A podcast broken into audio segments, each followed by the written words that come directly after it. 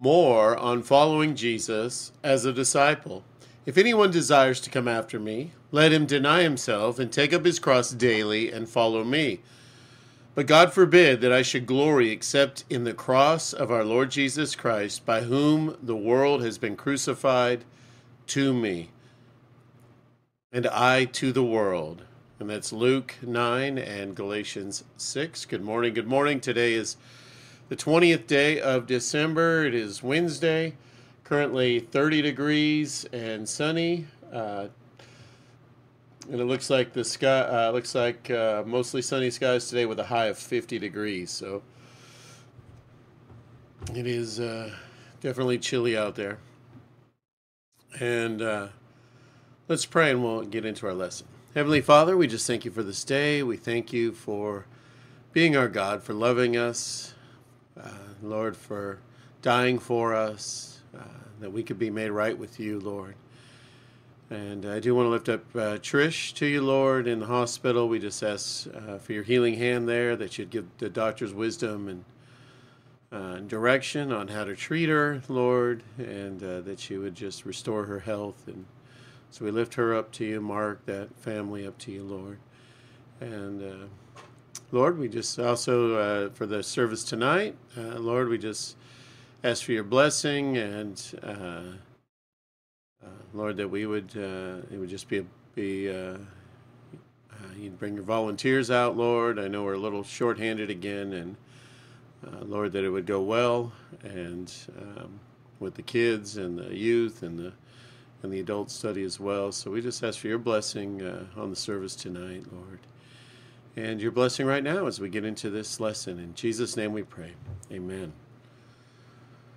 All right, we're going to read Galatians chapter 6, titled Bear One Another's Burdens. Brothers, if anyone is caught in any transgression, you who are spiritual should restore him in a spirit of gentleness. Keep watch on yourself, lest you too be tempted. Bear one another's burdens, and so fulfill the law of Christ. For if anyone thinks he is something when he is nothing, he deceives himself. But let each one test his own work, and then his reason to boast will be in his, himself alone and not in his neighbor. For each will have to bear his own load. Let the one who is taught the word share all good things with the one who teaches. Do not be deceived. God is not mocked. For whatever one sows, that he will also reap. For the one who sows to his own flesh will from the flesh reap corruption, but the one who sows to the Spirit will from the Spirit reap eternal life. And let us not grow weary of doing good, for in due season we will reap if we do not give up. So then, as we have opportunity, let us do good to everyone, and especially to those who are of the household of faith. See with what large letters I am writing to you with my own hand. It is those who want to make a good showing in the flesh who would force you to be circumcised, and only in order that they may not be persecuted for the cross of Christ. For even those who are circumcised do not themselves keep the law but they desire to have you circumcised, that they may boast in your flesh. But far be it from me to boast except in the cross of our Lord Jesus, by which the world has been crucified to me, and I to the world. For neither circumcision counts for anything, nor uncircumcision, but a new creation. And as far as all who walk in this rule, peace and mercy be upon them and upon the Israel of God. From now on, let no one cause me trouble, for I bear on my body the marks of Jesus. The grace of our Lord Jesus Christ be with your spirit, brothers. Amen. More on following Jesus as a disciple. following Jesus as a disciple is one way to relate rightly to the Lord in humility and faith. Renouncing the self life is the first aspect of following Jesus. If anyone desires to come after me, let him deny himself. It is certainly humbling to admit that any life we would develop by our own nature, natural resources, is unacceptable to the Lord and must be repudiated. This next aspect of being a disciple is also humbling, repudiated.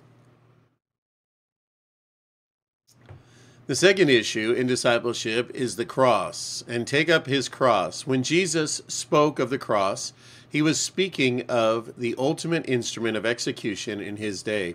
Consequently, after renunciation of self, we are to confess death for self.